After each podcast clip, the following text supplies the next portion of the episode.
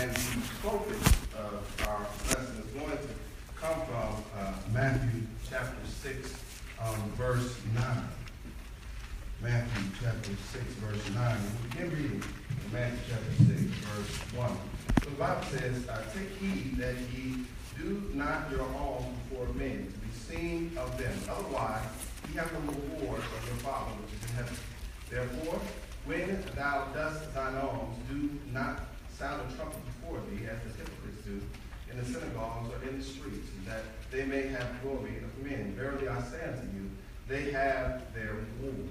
But when thou dost alms, let thy left hand and thy right hand uh, not know what the uh, excuse me, let the left hand know what the right hand doeth, that thine alms may be in secret, and the Father which seeth in secret uh, himself shall reward thee openly.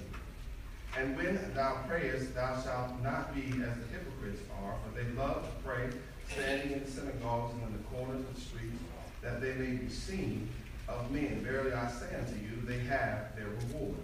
But thou, when thou prayest, enter into thy closet, and when uh, thou hast shut thy door, pray to the Father which is in secret, and thy Father which seeth in secret shall reward thee openly.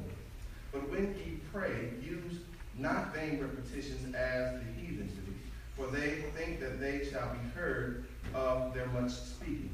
Be not ye therefore like unto them, for your Father knoweth what things ye have need of before you ask him. After this manner therefore pray ye, Our Father which art in heaven, hallowed be thy name." For a few moments we'd like to focus on that phrase there, after this manner. After this manner. And when Jesus is teaching, uh, he is teaching them there about the proper way to communicate with God, but not just the proper way to communicate with God, but also the way that we ought to live, uh, the way that they ought to live before God. Um, oftentimes when we look at this uh, passage, we look at the Lord's Prayer, and we talk about the, uh, and get excited about the ability to be able to quote the Lord's Prayer, but the Lord's Prayer was more than just uh, just words to be said. This was actually a, a, a way in which he wanted uh, his people, his children, to talk to the Father, uh, not just in their words, but also in their actions. So when we talk about in this manner, it's talking about a way uh, to, to, to, to, because notice when you read the scripture there, he did not say, he did not say, pray these words. He didn't say, pray these words, say Our Father. You know, sometimes we teach children how to say the Lord's Prayer and become very excited about that, but Jesus did not say, just pray these words. No, really, when you look at the Bible, you look at the words that are in the scriptures, the purpose of the words in the scriptures are not just for you to read them, but it's for you to live them. So when he's talking about praying these words, it's also live these words, live the principles that you find therein. So we want to focus on living and praying after this manner. And so, see, the interesting thing, Jesus gave this template, right? But the reason why he gave this template was to keep it from coming what it would later become. You know what it later became? It became just a rote prayer, just a rote prayer, something that you say without even thinking. And the reason why he gave it was to prevent that, to teach them how to keep themselves out of that ritualistic, empty way of praying and living. But he wanted to teach them that this is a living way, uh, an active way to, to communicate with the living God. So he didn't want his people sitting there just mindlessly rattling off a prayer. Because just, just because you can rattle off the Lord's Prayer doesn't mean you know how to pray. You have to understand how to pray, and there's a certain attitude involved in prayer. And that attitude is based on understanding the altitude of the one that you're speaking to. And when you understand the altitude of the one you're speaking to, how high he is, how majestic he is, how above all he is, it should instill a certain amount of confidence in you that one so high is willing to stoop so low just for the benefit of one he loves so much. Amen. Huh? And, and, and so then he says, so, so then he says, well, what is the manner of, of, of this prayer. Really, really, when you when you talk about the Lord's Prayer, and this is really the the the the, the, the, the template for all prayers. A prayer really, a prayer really should be, when you talk about it, it should be short. It should be spontaneous. Now, notice I'm using a double meaning here, because it's also talking about praying, but also living in accordance to these principles. So we know life is short, right? So the, a prayer, a prayer should be short. It should be spontaneous. It should be God-oriented, if you will. Meaning God should be all through that prayer. Then it ought to be extemporaneous, if you will. Extemporaneous, that word extemporaneous, what it means is without rehearsal. Without rehearsal, like you don't you don't sit and just prepare, prepare, prepare. And sometimes you can prepare, prepare, prepare, and get locked into saying something and missing the most important thing. Right? So not only should it be extemporaneous, it also should be it should be to the point and filled with humility. If that makes sense with anybody. So whenever whenever folks get up to pray, whenever the brethren get up to pray, whenever you're praying, whenever you're praying, so you ought to make it to the point, short. Extemporaneous, and what I mean by extemporaneous meaning just like you would come up to me, you know when you walk up to somebody, you have a conversation, you have, how many, how many times do you rehearse the conversation that you have with people? You don't rehearse the conversation you have. You see them based on the relationship, you converse with them, you communicate. And it's the same thing. God wants extemporaneous conversation. That's why he says pray without ceasing. So if you're always praying and always talking to him, you're conversing with him like you converse with other people. In living, active, every day, like what's going on? Yeah. Right? See, and the thing is, see the prayer, see the prayer doesn't have to be long. And, and, and it has to be spontaneous. You know, based on what's going on. So then what does he say? When he says, live, uh, uh, pray after this manner. This is prayer after this manner rather than, rather than praying purely for public purposes. Rather than praying, praying in, in vain repetition. Rather than uh, uh, empty exclamations and, and, and pointless and powerless and petrified. So, so when we're saying pray this way, this is also how he wants us to live. He doesn't want us living purely for public purposes. Does that make sense? They don't want us living righteous lives just for other folks to see and say, boy, they're righteous. No, he wants, he wants, he wants righteousness that is lived first and foremost before him. And then he who sees will make sure all who need to see will see. Right? And he, and he doesn't want us living in a way that is that is that is just out repetition. You know, time to make the donut. Time to make the donut. You know what I'm saying? Let me get up. Let me get my clothes on. Let me get over to the building. Let me say the prayer. Sing the song. All that kind of stuff. He doesn't want that. Y'all don't understand that? I'm trying to tell you something. Like I explained last week uh, when we were at the nursing home. You know, because sometimes, you know what we do? Sometimes because of the fussing and fighting that we've done, we bring that nasty attitude before the Father. Now, does God want that brought before him? Yeah, he does, but he, want to, he wants it brought a certain way. When you bring that messed up attitude before him, he wants you to bring it before him with every intention to leave it with him. Does that make sense? Same thing when you come to worship. See, that means, so look, look, oh, look, look, miss me with all the, my attitude was too bad to be in worship. Miss me with my attitude was too bad to pray. Miss me, miss yourself, miss God, because it's a lie. He wants you to come with that messed up attitude, but with the intent of leaving it with him. Huh? So he don't want that ritualistic stuff. No, he doesn't want that stuff that looks good to the public eye, but privately is the opposite. He doesn't want that. Right? Right? And then and then he, he doesn't want us living a life of empty exclamations. You know what that is? It's kind of like when people do stuff and they gotta go and they go pontificating and saying, I'm about to, and I'm about to, and it's a new day, and I'm about to, I'm about to. Listen, listen. There's no need to announce it. Just put forth the action. Get it done. See, a lot of us, see, in a society, we like exclamation, we like proclamations, we like to give a rallying call. We like that, but see, when you give the, see, you can make the call, but then walking it is a different story. Mm-hmm. We like, we like formulaic things. And see, God never intended for his prayer to be formulaic. Huh? See, see, because you know why we like formulaic things? We like formulaic things because when we have a formula, it makes us feel like we have power. Now, power not, and we do have power, but we got to recognize it's his power. But when we get a formula, we can feel like we have something to do with the power.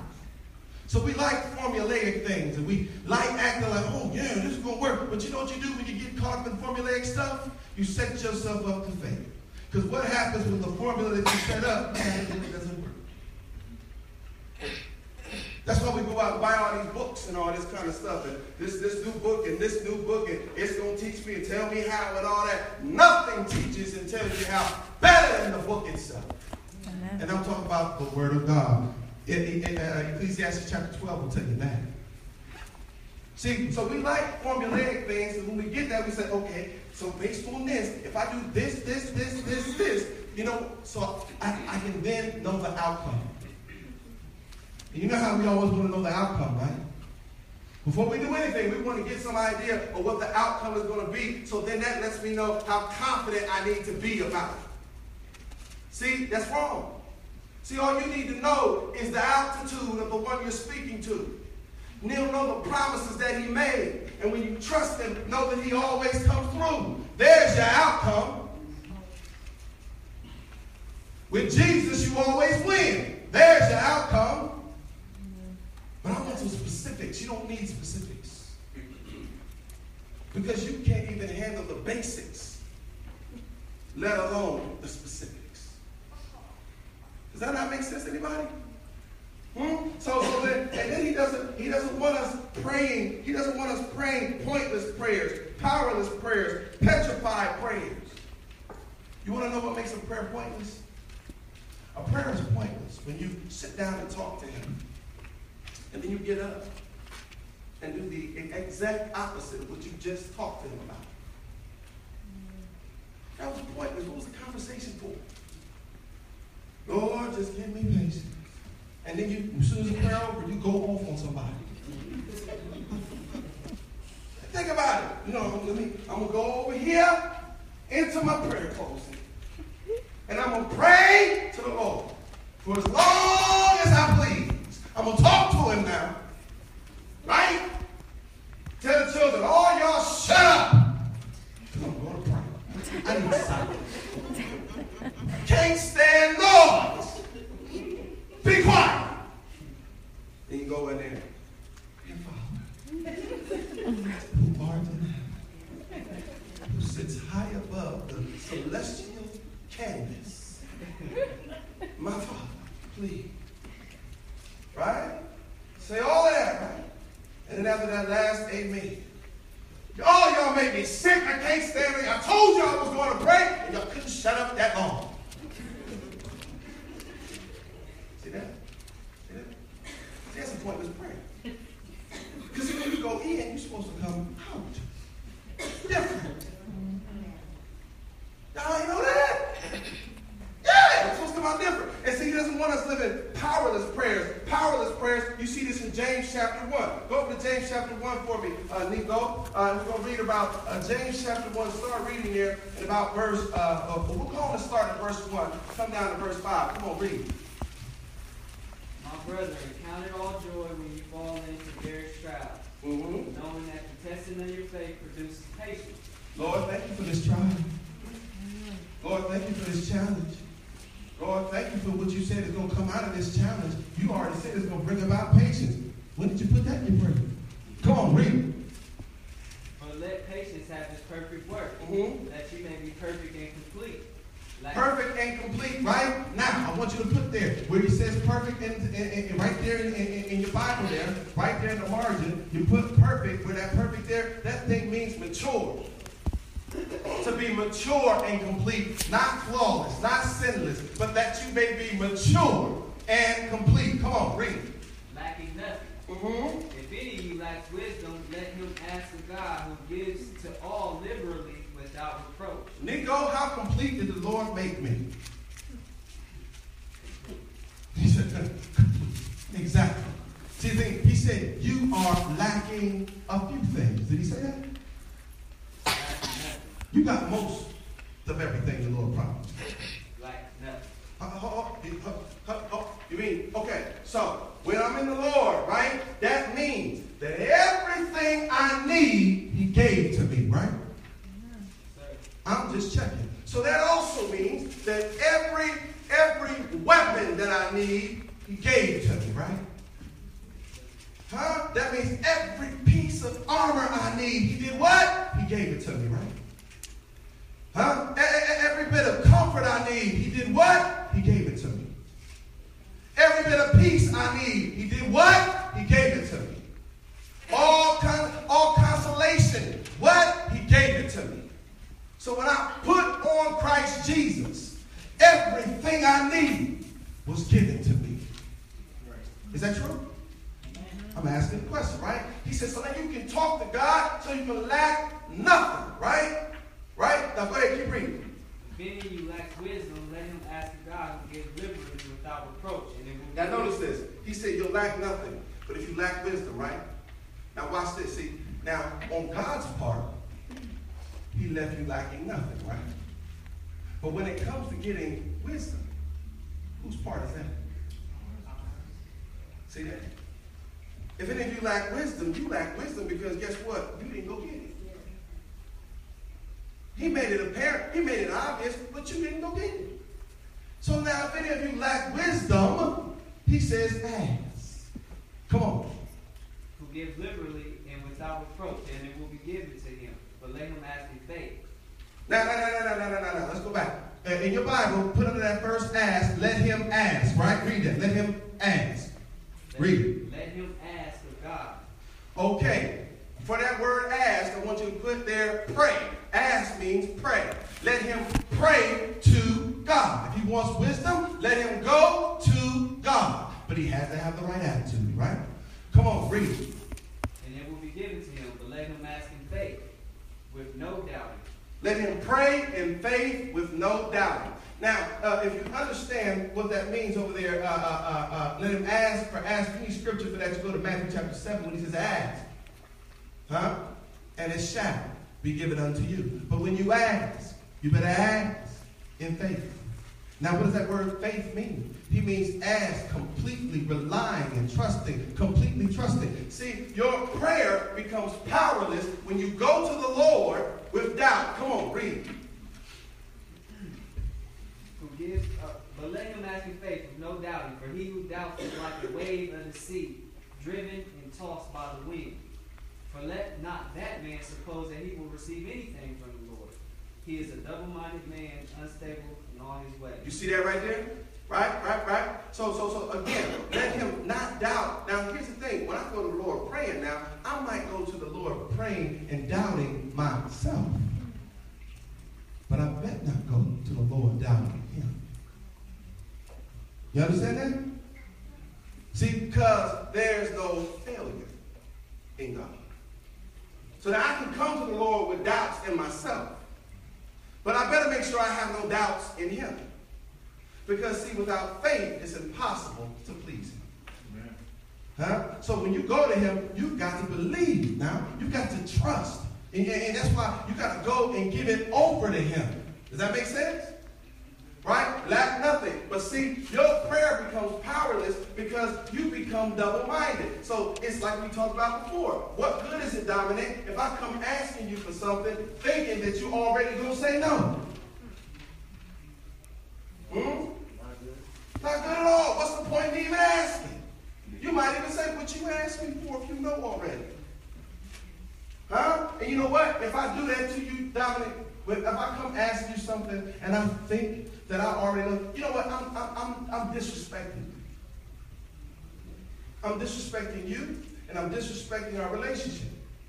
Because when I come to you, I ought to come to you with a fresh, with, with a fresh mind, fresh attitude. And I'm coming to you based on the relationship that we have. And I ought to come to you and, and not want to impede on your right to make a decision. Huh?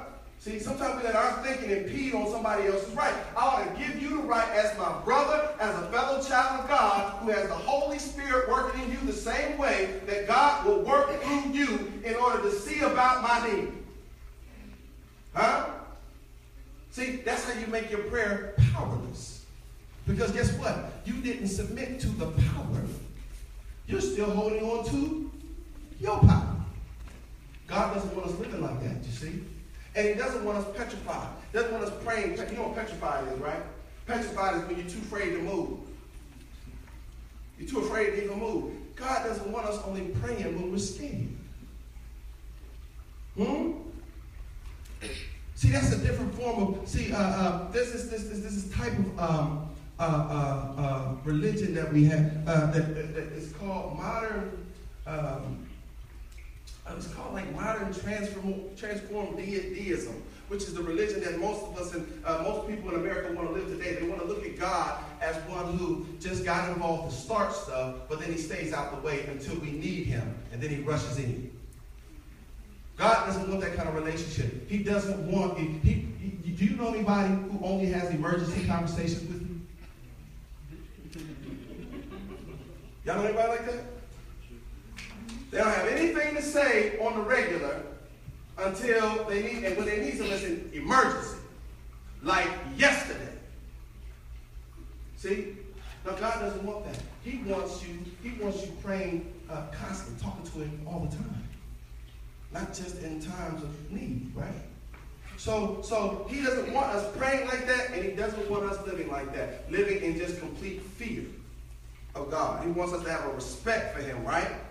All right, so rather than live that way, what he wants us to do is live in constant communication and submission to his commands. He wants us honoring his name. He wants us recognizing his power, and he wants us reflecting his glory. Now, I'm going to show you what I mean. Because when we come back to Matthew chapter six, notice what he says here.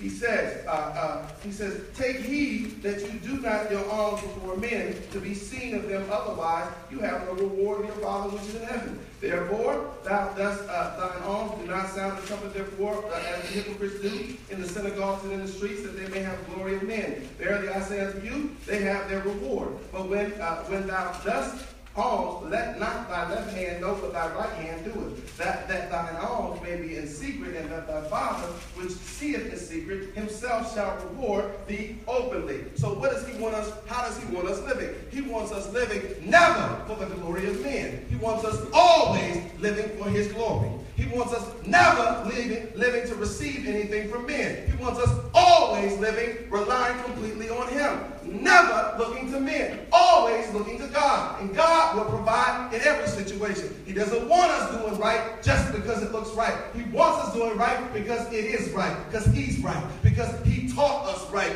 That's why he wants us living right. Because the life that we live draws people unto him. You want to know how God draws people? He draws them through his word, and he draws them through the lives of his children. Huh? That's how he wants us living. That makes sense, anybody? But not only that, not only that, see? So he wants us in constant communication, and he wants us in submission to his commands. But then he says right here, he says, and when thou prayest, thou shalt not be as the hypocrites are, for they love to pray standing in the synagogues and in the corners of the streets, that they may be seen of men. Verily I say unto you, they have their reward. But thou, when thou prayest, enter into thy closet. When thou hast shut thy door, pray to the Father, that when in secret, uh, thy Father which is in secret shall reward thee, uh, reward thee openly. But when you pray, uh, use not vain repetition. So what do we see there? He says, listen, don't, don't, don't, don't be praying out loud. Don't be praying. Just don't be praying in ways that's just full of pride, because what that does, that brings scorn to your Father which is in heaven. He says, your life, you should live a life of secret devotion to God. Secret devotion means not that you don't tell people, but see, you don't have to go around announcing to people that you're devoted to God. If you're truly devoted to God secretly, God will make sure that people recognize it openly. That makes sense to anybody? Yeah. That's why some people will walk up to you like, you just seem to have just the sweetest spirit. I, I knew, I knew, I knew you was a Christian. And until God was in your life, sweetest spirit. Just the nicest, this, this, the, just, just the nicest disposition. I knew it had to be something about you. Yeah. That's called, if I be lifted from the earth, I will draw all men unto me. That's what it is. That's letting the love light of Jesus shine in your life. It's letting the comfort of the Holy Spirit not just be for you, but everybody you come in contact with. You missed it when you thought that the comfort of the Holy Spirit was just for you. The Comforter didn't come just for you. The Comforter is to comfort people around you and turn them to the Lord. Amen. Did you know that? Huh? So when it says go into your closet, it's talking about going to that place, that secret place, that quiet place. It's good to be alone with the Father sometimes. That's talking about making sure, you see, at the core, at the very core of a spiritual life, a true spiritual life, there must be prayer. There must be prayer. But with that prayer, there must be action. So when it talks about going into that closet, you make sure that you have that time that's always for God. But the power is not in the closet. Huh? You don't need a glowing closet in your house. Y'all know what I'm talking about? Mm-hmm. People come and ask me today. The closet is over there. No, no, no, no. The power is in the faith that you have in God. The power is in the devotion that you live before the Master. The power is the fact that you came and sat down and talked to your Father for a while and let him know everything that you were in need of. You see that? The power is in separating yourself from all the other stuff. So guess what? I, I, I, you don't, guess what? You don't need a literal closet. How do you know that? You don't need a literal closet. No, no, no, no, no. He says, pray to me often and always. Hmm? So that, so guess what? The true child of God should always be walking prayerfully before the Master. He don't need an actual closet. Mm-hmm. So, so the thing, so the thing is, so, so that he wants you. So then notice what he says. He says this here. He says, pray this way, not as a hypocrite. So he says, um, he says, but when you pray, use not vain repetitions as the heathen. Now, when you go to God, don't go praying thinking you have some power. Because, see, the heathens will think that the longer they talk and the more they talk, the more that they get from God. It's not true. Why? Because your Bible says your Father already knows what you need. So you don't have to sit all day and say, no, he already knows. So guess what? When we pray, you know, when we pray sometimes we go, we, we you know, we, we can say, we can say, thank you, God, you know, Lord, we thank you for this day and all that. But then we don't always have to uh, say it that way. See, our, our prayers should be more, uh, not rote, not just set up. No, it should be uh, uh, a, a free-flowing conversation with the Master based on what's happening right now. Yeah, that's how it should be. Right? And so he says, he says, when he do this, he says, not as a heathen. So I don't have to I don't have to talk a whole lot. Anybody know somebody who think that they need to talk to you a whole lot for you to understand something? I mean, will beat your ear, I mean kill your ears. Kill them. Like they made the point. But just keep going. And go. And go. You done pushed the original point out. I had it from jump. Y'all know what I'm talking about? Huh? Amari, stop pointing at your mama. Because Amari, you can talk too. Sit down and talk to Amari. Sometimes she will wear you out. If she know you enough, she you like, do you breathe? Or when do you breathe? So the thing is, no, no, no. You don't have to do all that. You can, we can make it real simple, right? And, and, and to the point, right? So stop thinking when you're talking to God that the ways you said and the different ways you twist it, you can get something else out of him. He got it already. Huh? And then, and then, and then, and then he says, uh, uh, uh, he says, but when ye, uh, but, but be not therefore like unto them, uh, for your Father knoweth the things that you need before you ask. Underline need. I want you to underline that there. So when you understand in prayer, that when you go to the Father in prayer, understand that God knows what you need. But when you're distracted, trying to wonder, but does he know what I want? No, he's trying to apply, he's trying to prioritize your life and show you what's first. Yeah, he says, he knows what you need before you ask, right? And he says, uh, uh, uh, uh, and, then, and then you get down there, he says, and, and, and, and after this manner, therefore, pray ye, our Father which is in heaven, hallowed be thy name. See, pray honoring his name. Live honoring his name. Give us this day our daily bread. When it says give us this day our daily bread, that's talking about, Lord, I understand that I don't eat unless you give. If you don't give, I don't eat. So, Lord, teach me to understand that my daily bread comes from nowhere at no time other than from you. And, Lord, also, notice how it says in there, daily bread, right? You know what that means, y'all? He said he's trying to teach you to keep your face and your mind on the meal in front of you. Huh? Let me show you. You remember in the, in the desert, remember in, when they were in the desert and the manna was coming down? And God said, when you go out and get the manna, get just enough for what you need today. Right? Don't get more than that. Just what you need today. Well, guess what? You know how some people ended up getting too much and it turned to worms? Because they went out there and said, just in case it doesn't fall tomorrow, I'm going to get enough for today. See, there's a faith problem. Mm-hmm. You got a faith problem. You don't go storing up. Didn't he say? What'd he say? It's going to be there every day. Huh? So you go do what I said do. Go get the bread for the day. Don't be trying to store for tomorrow. Get what you need for the day. I got tomorrow. Amen.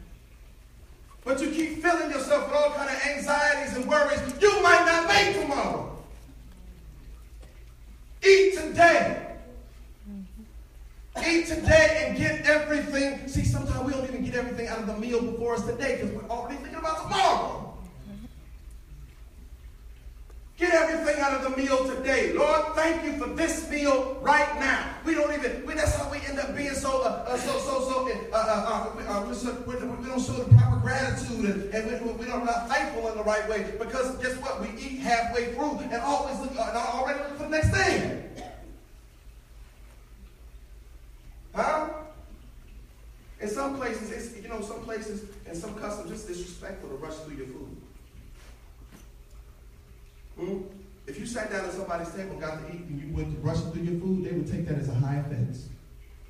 Because what they expect you to do is to sit down and enjoy their hospitality.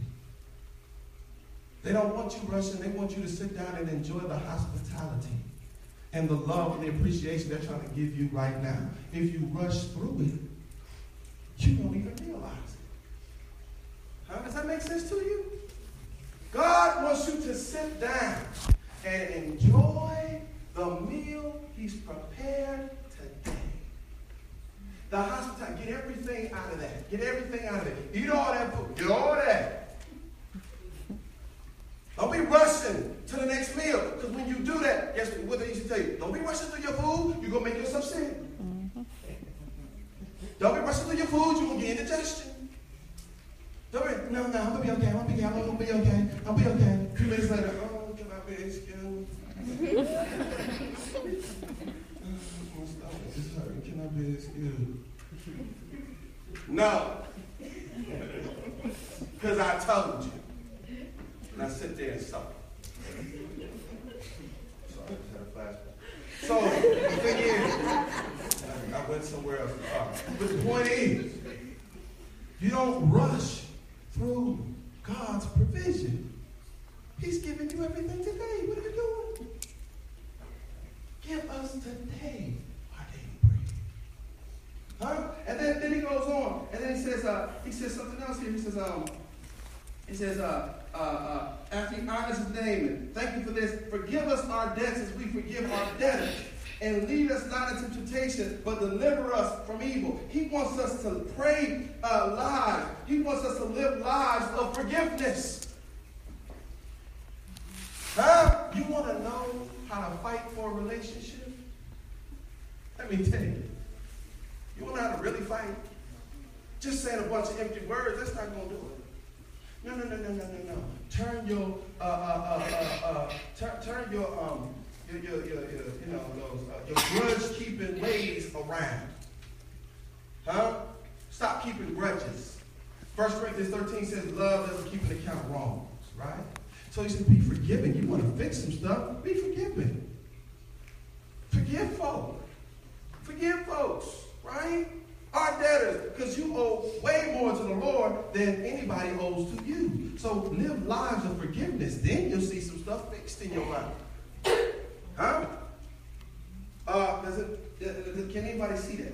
And he says, a, a, a, as we forgive our debtors, right? And lead us not into temptation, but deliver us from evil. He wants us to live lives that are delivered from evil, that don't keep rushing back into it. Those that, st- that, that stand there and say, well, God, I got that lesson. You showed me last time. I see exactly where you come from. I'm not going down that way again. Lord, you showed me that I need to leave it alone, so I'm going to leave it alone. Lord, you told me to step back, so I'm going to step back. I'm going to do what God said to. He says he wants you leading those kind of lives, not not temptation. Because when you live in life, because God is never going to lead you into temptation.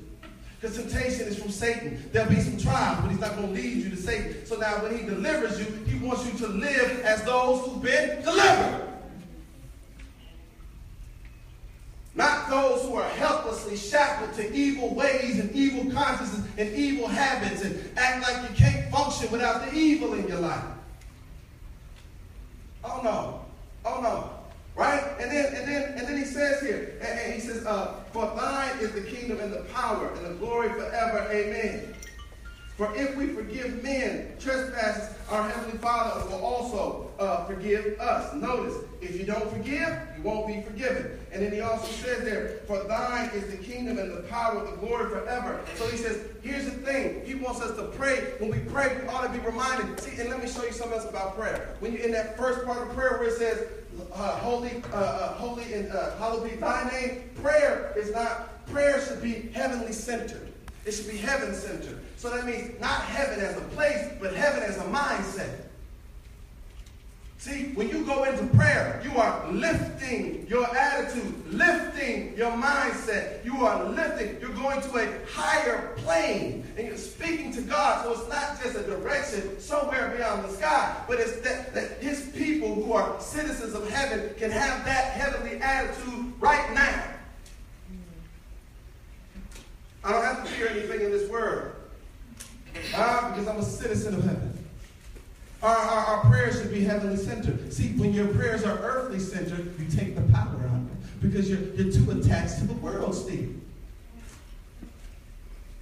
So when you pray, you say, God, yours is the power and the glory.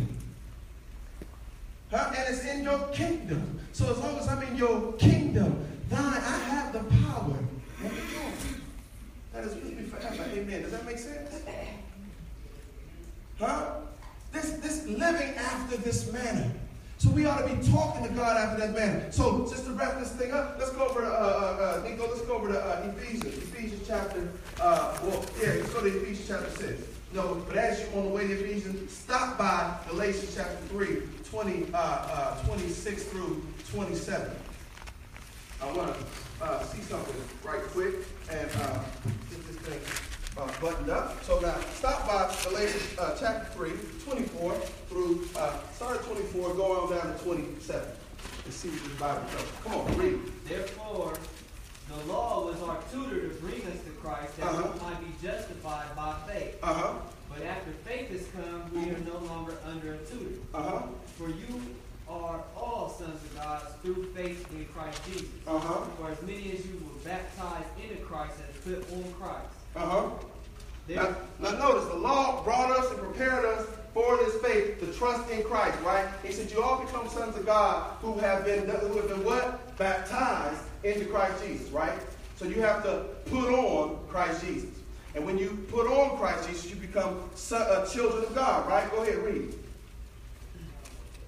There is neither Jew nor Greek. Mm-hmm. There is neither slave nor free. Mm-hmm. There is neither male nor female. Mm-hmm. all, you are all one in Christ Jesus. Uh-huh, can read. And if you are Christ, then you are Abraham's seed and heirs according to the promise. Uh-huh. Now I say that the heir, as long as he is a child, does not differ at all from a slave, though he is master of all. Uh-huh. But is under guardians and stewards until the time appointed by the Father. Come on. Even so we, when we were children, were in bondage under the elements of the world. Uh-huh. But when the fullness of time had come, God sent forth his Son, born of a woman, born under the law, to redeem those who were under the law, that we might receive the adoption as sons. See that? So we were under the law, held by the law. We were held by the flesh, but then when Christ came, and then we were able to get in Christ, Christ did what? He set us free from the burden of the law, set us free from the consequences of sin. Isn't that right? And we are now sons of God. Got that. So now let's go over to, let's go over to where we were going before, over to Ephesians chapter six. Let's go on over there uh, real quick. So getting in Christ Jesus, I become a son of God. And I can become a son of God, and I get all that power that comes uh, with Christ Jesus. And then when I get over there, it says, uh, we're in uh, uh, Ephesians, uh, I went past it. Let me get over there. And Ephesians, Ephesians chapter six. And then in Ephesians chapter six, I want us to drop down there. Um, And I'm going to pick up reading um, there at verse uh, five. It says, servants, be obedient to them that are your masters according to the flesh, with fear and trembling, and a singleness of heart uh, uh, unto Christ.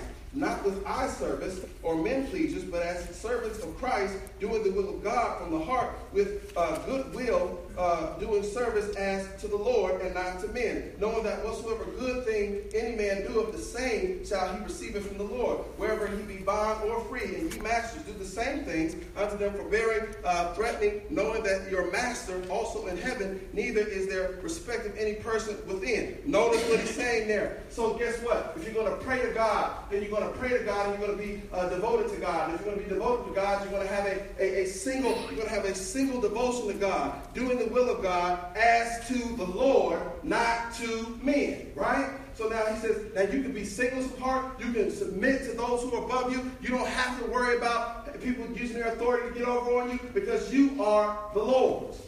Right? And it's a certain protection that you have being the Lord, as long as you're living in devotion to the Lord. Does that make sense? He says, not with eye service, but truly devoted. So he doesn't want people just putting on a good show. He wants people to know who you are by the way you live, right? So then we come on, we come on. He says, now, notice what he says, verse ten. Finally, my brother, be strong where? In the Lord, and in the power of what? His might. It says, put on the whole armor of God, that ye may be able to stand against the wiles of the devil. Well, hold on. When did you put on the armor of the Lord? You put on the armor of the Lord when you got in Christ Jesus. When did you get privy? When did you when did you get his power? When you when you get his might? When, when were you privy to his might? When you went under the water and you came out, you were privy to his might. So you came out of the water walking in his power, walking in his might already. Right? So when you went down, you had the armor of God. So the question is not just putting on the armor. The question is keeping the armor on. That's the problem. Get the armor, but we don't keep it on. Huh? We start peeling stuff off. And he says, he says, put on the whole armor of God, that you may be able to stand against the wiles of the devil. Without the armor, can you stand? No. With the armor, can you stand? Yes. And see, you can do what James said, resist the devil and he'll flee from you. Why? Because you're in Christ Jesus. You're a Christian. You're walking in the will of God. Right? And then he says this. He says, he says, uh, for we wrestle not against flesh and blood, but against principalities, against powers, against rulers, against darkness in this world, against spiritual weakness in high places. Wherefore take unto you the whole armor of God, that you may be able to stand with, with, withstand in the evil day, having done all to stand. Stand, therefore, having your uh, loins girded with the truth, and having the breastplate of righteousness, and your feet shod with the preparation of the gospel of peace. Above all, taking the shield of faith, wherewith you ye shall be able to quench all the fiery darts of the wicked, and, and take the helmet of salvation, that the sword of the Spirit, which is of the word of the Lord. Praying always with all prayer and supplication, and the praying always with the prayer and the supplication, praying always with the prayer and supplication, Praying always in the prayer of supplication. Praying always in the prayer of supplication. Praying always, everywhere, all the time. Not just in a closet. Always and everywhere. Making supplication. This is how you fight. Huh? Your battle is not against, the, the as you would say, the floozy at the office. No. Your battle is not against that dude wearing that shrink, that shrink wrap shirt in front of your wife. Yo, yo, yo, your battle, your battle is not, your battle is not against the job that allows him to work sixty, seventy hours. The battle is not against the job. The battle, the battle is against Satan. That's who it's against. And we need renewed minds to make the right choices in Christ Jesus. Huh? We don't need a formula that sends us somewhere. If you say this and then shake out some water, then stuff will be all right. At night, what you do when everybody's sleeping, here's what you do to keep people from leaving. I'm going to tell you what you do. Because it said in James chapter five that if you just get the anointing oil, everything will be all right. So if you want to keep people from leaving, come on, and you know what I'm talking about. So if you want to keep people from leaving, what you do, you get up in the middle of the night and you go and find where their shoes are. Shoes they just took off, the shoes they usually wear.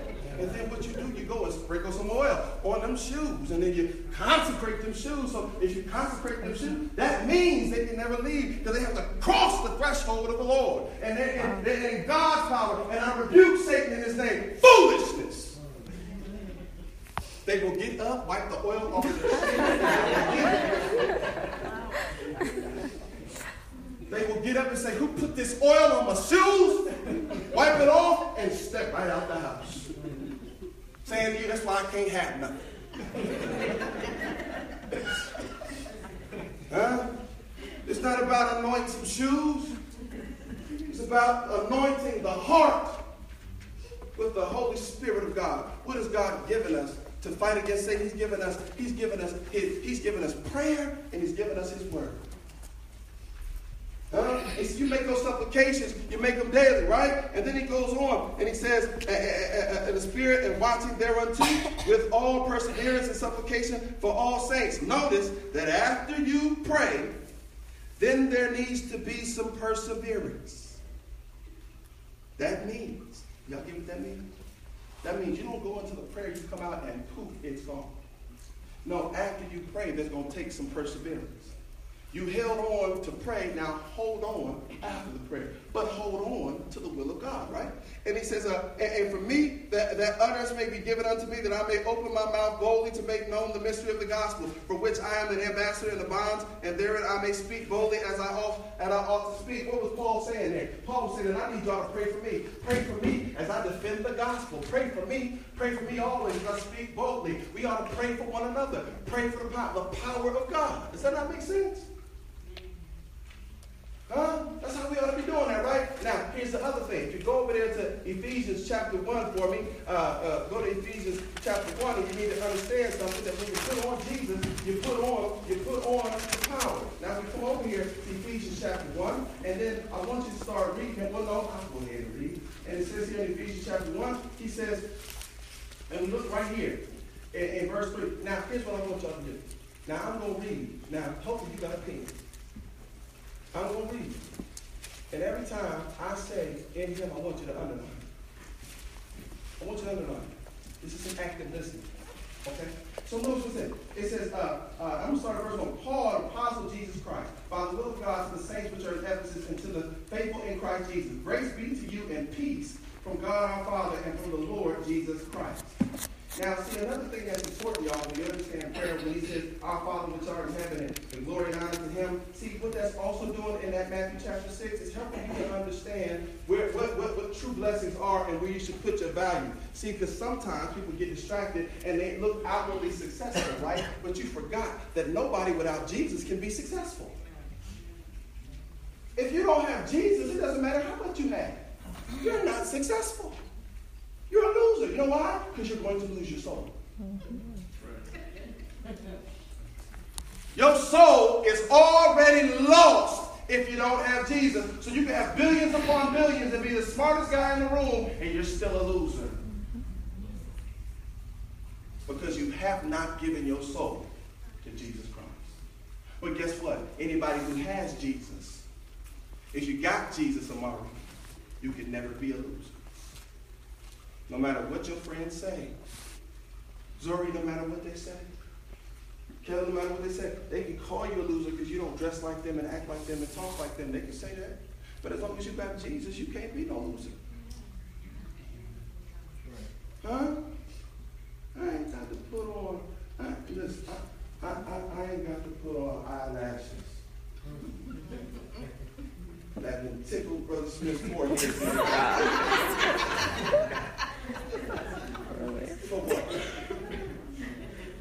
For what? That's just, that's just what they're doing now. That's ridiculous.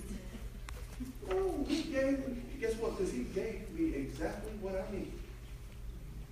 Huh? See, he designed, he tailor-made me. He tailor-made my eyelashes and eyebrows for certain. Everything he gave, he gave to me for a reason, and he gave it to me just for what I needed for. So I don't need to accentuate. I don't need to augment. He gave me all that I need. And it'll be all right when you start to be thankful for what you got. Hmm? See, there's nothing more beautiful than being gracious and being thankful. You want to, you want to. You ever, anybody ever met somebody and, and they just seem like, they call them sometimes the salt of the earth. You ever met somebody who just seems so so thankful and so humble and just, and you were like, wow, that's a beautiful person. And you weren't even talking about how they look. Don't you know that's how the world ought to talk about God's people? They ought to see his beauty, not ours. And that's where this blessed stuff here. Because then he says here, you got peace. You got, you got peace from God the Father and from Jesus Christ. It said, blessed be our God and Father, our Lord Jesus Christ, who has blessed us with all spiritual blessings in heavenly places in Christ. Underline that. So guess what? What's in Christ? All spiritual blessings in heavenly places. When you're praying and you're having a prayer, and your in your prayer, and your prayer is heaven-centered. If you know everything that's there is in you, according to as He hath chosen us in Him. Underline that. Before the foundation of the world, that we should be holy and without blame before Him in love, having predestined us unto the adoption of children by Jesus Christ to Himself, according to the good pleasure of His will, to the praise of the glory of His grace, wherein we, He hath made us acceptable, uh, accepted and in the beloved. He made us accepted, so because He made us accepted, we don't need to be accepted. He approved of us, therefore we don't need approval. In whom we have redemption through where? His blood, the forgiveness of His sins, according to the riches of His grace. Whereas He hath abounded toward us in all wisdom and prudence, having made known unto us the mystery of His will, according to the good pleasure which He hath purposed. Where? In Himself. That in the dispensation of the fullness of time, that He might gather together in one all things in Christ, both which were in heaven and which are on earth, even in Him, in whom also we have obtained an inheritance, being predestined according to the purpose of Him who worketh all things after the counsel of what? His own will, that He that we should be the praise of the glory of who, who first trusted in, in Christ, in whom ye also trusted after that. Ye, ye heard the word of truth, the gospel of the salvation, in whom also that ye be believed. Ye were sealed with the Holy Spirit of promise, which in the earnest of in the earnest of our inheritance unto the redemption, the pur- uh, purchased possession unto the praise of glory. You see all that? It's a lot of stuff. But not there. Wherefore I also, after I heard of your faith in the Lord Jesus, and unto all the saints, cease not to give thanks for you, uh, making mention of you in my prayers, that God, our, our, our Lord Jesus Christ, the Father of our glory, may give unto thee the spirit of wisdom and revelation in the knowledge, and the eyes of your understanding be enlightened, that you may know that or what. Know what is the hope of His calling, and what the riches of His glory of His inheritance in the saints, and what is the exceeding greatness of His power toward usward, who believe according to the working of His mighty power, which we wrought in Christ, when we raised Him from the dead, uh, when He raised Him from the dead and set Him on His own right hand in the heavenly places, far above all principality and power, might, dominion, every name that is named, not only in this world, but also in the world which is to come, and have put all things under His feet, and gave Him to be head over all things to the church, which is His body, the fullness of Him who filleth all in all. Nothing teaches Bible better than Bible. I'm trying to get you to say, you should, what do you read all that for? So that you can go back and see the spiritual blessings that you have in Christ Jesus. And when you put on Jesus, you put on those spiritual blessings. So guess what? We ought to be walking in them at all times. Huh? Huh? Uh, uh, uh. And, and, and then if we look over here in Galatians, go over with me to Galatians uh, chapter, chapter five. And he says, uh, in Galatians chapter five, he says, then I say, then walk in the Spirit, and ye shall not fulfill the lust of the flesh, for the lust of the flesh against the Spirit, and the Spirit against the flesh, and these are contrary to the one, uh, one to the other, so that ye cannot do the things that ye would. But if ye are led by the Spirit, ye are not under the law. Now the works of the flesh are manifest, which are these: adultery, fornication, uncleanness, and lasciviousness, idolatry, witchcraft, hatred, uh, uh, uh, variance, emotions, wrath, strife, and seditions and heresies, envying, murders, drunken, uh, drunkenness, reveling, and such like, the, the which I tell you, Uh, before, as I have also told you in times past, that they who do these things shall not inherit the kingdom of God. But the spirit of the spirit, but the fruit of the Spirit is love, joy, peace, long suffering, good, gentleness, goodness, faith, meekness, temperance. Uh, against them, such there is no law. And that they they that are Christ have crucified the flesh with the affections and lust. And if we live in the Spirit, let us also walk in the Spirit. Let us not be desirous of vainglory, provoking one another and envying one another. You see that? So then walking in the Spirit drives all that out. So we ought to pray in the Spirit. We ought to walk in the Spirit. And see, and this is how you fight for your house. That's how you fight for your spouse. That's how you fight for your family. That's how you fight for everything that God has for you, by praying in the Spirit, walking in the Spirit, trusting in the Spirit, trusting in Christ Jesus, and having complete trust in Him. Not long, rambling words that mean nothing because you're really filled with doubt. No, we got everything we need right there in the book. If you just spend time in the book and apply what the book says, you can see the freedom that God has given you. Huh? It's all that Indian and that murder. It's all that Indian and that lying and that, and that pettiness that's killing your marriage, killing your family, killing your relationship. So until you get in Christ Jesus and let Him drive it out, it won't get better. Yeah. Hmm? The reason why I said that also because, see, Ephesians six talks about the true warfare. And, and, and, and the warfare. See, the warfare is all around us. Spiritual warfare, and the way that you get out of the warfare is by getting in Jesus. So you be in the warfare, but you get your armor, right? So the thing is, see, if there's any place to fight a war, because they call a they call a war room, they call it a place to make strategy and get prepared for battle. Well, what better place to be prepared for battle than in Christ Jesus? See, the true war room is the body of Christ Jesus. And you get all your strategy from His Word. Huh? That's how you get prepared for the war. Huh? And y'all think, and see, Brother Johnson's trying to, he's trying to lightweight attack the movie War Room. No, I'm not. No, I'm not. I, I just checked it the first time. I remember Brother, Brother uh, Broomfield came and said, man, I haven't even seen that movie, man. Check that out. I said, yes, sir. So the thing is, I, I understand that. And I understand it. So it's not an attack. No, I'm just trying to show you that the true war room is in Christ Jesus. Because we're always on the battlefield. And we need private devotion to understand that. Because Hollywood will never teach us that. They'll teach you how to give religious actions, but no holy devotion. Because in that movie, them people didn't fall away from Christ. They went in Christ. They didn't know Christ at all. You see? And, and, and you know, the thing is, so if you want to get ready for what we pray, then then, then, then, then like Jesus did, He washed His feet. You know what He did when He washed His feet? That was Him showing His humility. So become humble enough and know that Jesus was just talking to you through His message. And Jesus has shown you where you have fallen short. And if you heard Jesus and you believe what He's saying, and He's convinced you that you are in sin. See, because the question is, have you been forgiven for all your sins? If you now haven't been baptized into Christ Jesus, you have not been forgiven for all your past sins. And you need to come forward and give your life to Christ and let Him wash every sin you committed prior to this moment. He'll wash it all away. And He'll take it away, as Brother, e- Brother, Brother Smith would say, as far as the east from the west. He'll take every sin away. And then you'll rise to walk brand new. Now that life, you'll walk in the newness of life in Christ Jesus. And he will make it possible for when you sin to still wash that sin away with his blood. But you start by first, you can't even fight the battle until you come and get your orders. And the first orders you get is hear, believe, repent, and be baptized for remission of your sins, and be added to his body, which is the church. Now you're in the war room. And you're on the and now you're on the right team. Because you're in the army of the Lord. Now you start battling every single day. The only way you can get in is by obeying and become a Christian today. Not a denomination, not a man-made religion. Come to Jesus today. Accept Jesus' way. Huh? Live and pray after this manner. Start today. God is calling. Once you become a Christian, come a Christian. Leave all the other stuff. Come a Christian uh, right now. Uh, please come while we stand and sing.